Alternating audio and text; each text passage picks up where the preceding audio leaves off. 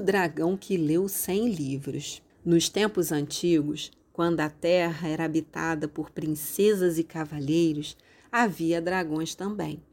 Alguns eram malvados, raptavam as princesas e lutavam contra cavaleiros, mas outros eram amigos e aliados dos homens. Também havia dragões sábios que guardavam grandes tesouros e segredos em cavernas escondidas.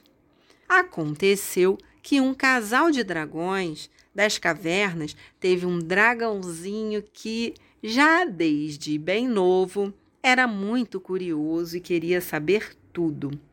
Ele passava o dia perseguindo os pais pela caverna, perguntando tudo o que se passava por sua cabeça. O que tem fora desta caverna?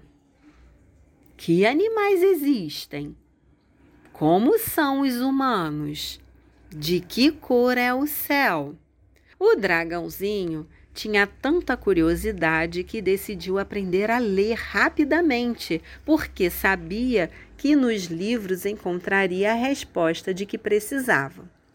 Por isso, leu um livro de geografia e gostou de saber onde ficava exatamente a caverna e o que havia fora dela. Então, decidiu estudar um livro de animais para saber quais viviam no bosque onde estava sua caverna. Em seguida, achou que devia saber mais sobre as plantas e depois sobre os humanos. E assim, lendo, lendo, leu cem livros. Os cem livros que formavam a biblioteca de seus pais. No dia em que terminou o livro número 100, seus pais lhe deram um diploma e, finalmente, permissão para sair da caverna e ver o mundo.